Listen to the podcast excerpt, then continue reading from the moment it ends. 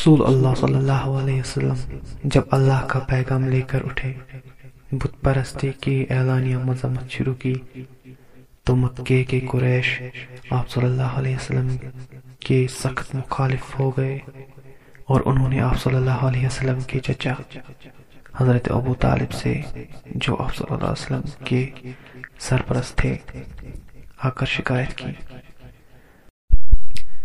حضرت ابو طالب نے انہیں نرمی سے سمجھایا اور واپس کر دیا۔ جب حضور محمد صلی اللہ علیہ وسلم اسی تندستی سے دین کی تبلیغ فرماتے رہے، تو قریش کے بڑے بڑے لوگ پھر ایک جماعت کی شکل میں حضرت ابو طالب کے پاس آئے اور ان سے کہنے لگے، تمہارا بتیجا ہمارے معبودوں کی توہین کرتا ہے۔ ہمارے باپ دادا کو گمراہ کہتا ہے۔ ہم کو بے وقف کہتا ہے۔ اسی لیے یا تو تم بیچ میں سے ہٹ جاؤ، یا پھر تم بھی میدان میں آ جاؤ تاکہ ہم دونوں میں سے ایک کا فیصلہ ہو جائے۔ حضرت ابو طالب نے قریش کے سرداروں کی بات سن کر محسوس کیا کہ یہ لوگ اب زیادہ برداشت نہیں کریں گے اور وہ اکیلے ان لوگوں کا مقابلہ بھی نہیں کر سکیں گے۔ چنانچہ انہوں نے حضور کو بلایا اور آپ صلی اللہ علیہ وسلم کو بتایا کہ قریش کیا کہہ کر گئے ہیں۔ انہوں نے کہا، میرے بھتیجے، مجھ پر اتنا بوجھ نہ ڈالو کہ میں اٹھا نہ سکوں۔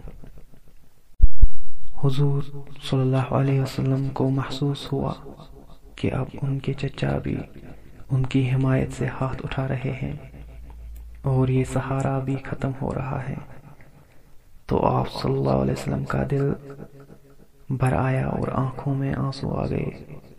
لیکن آپ صلی اللہ علیہ وسلم اللہ کے حکم سے اور اسی کے بھروسے پر دین کو لے کر اٹھے تھے۔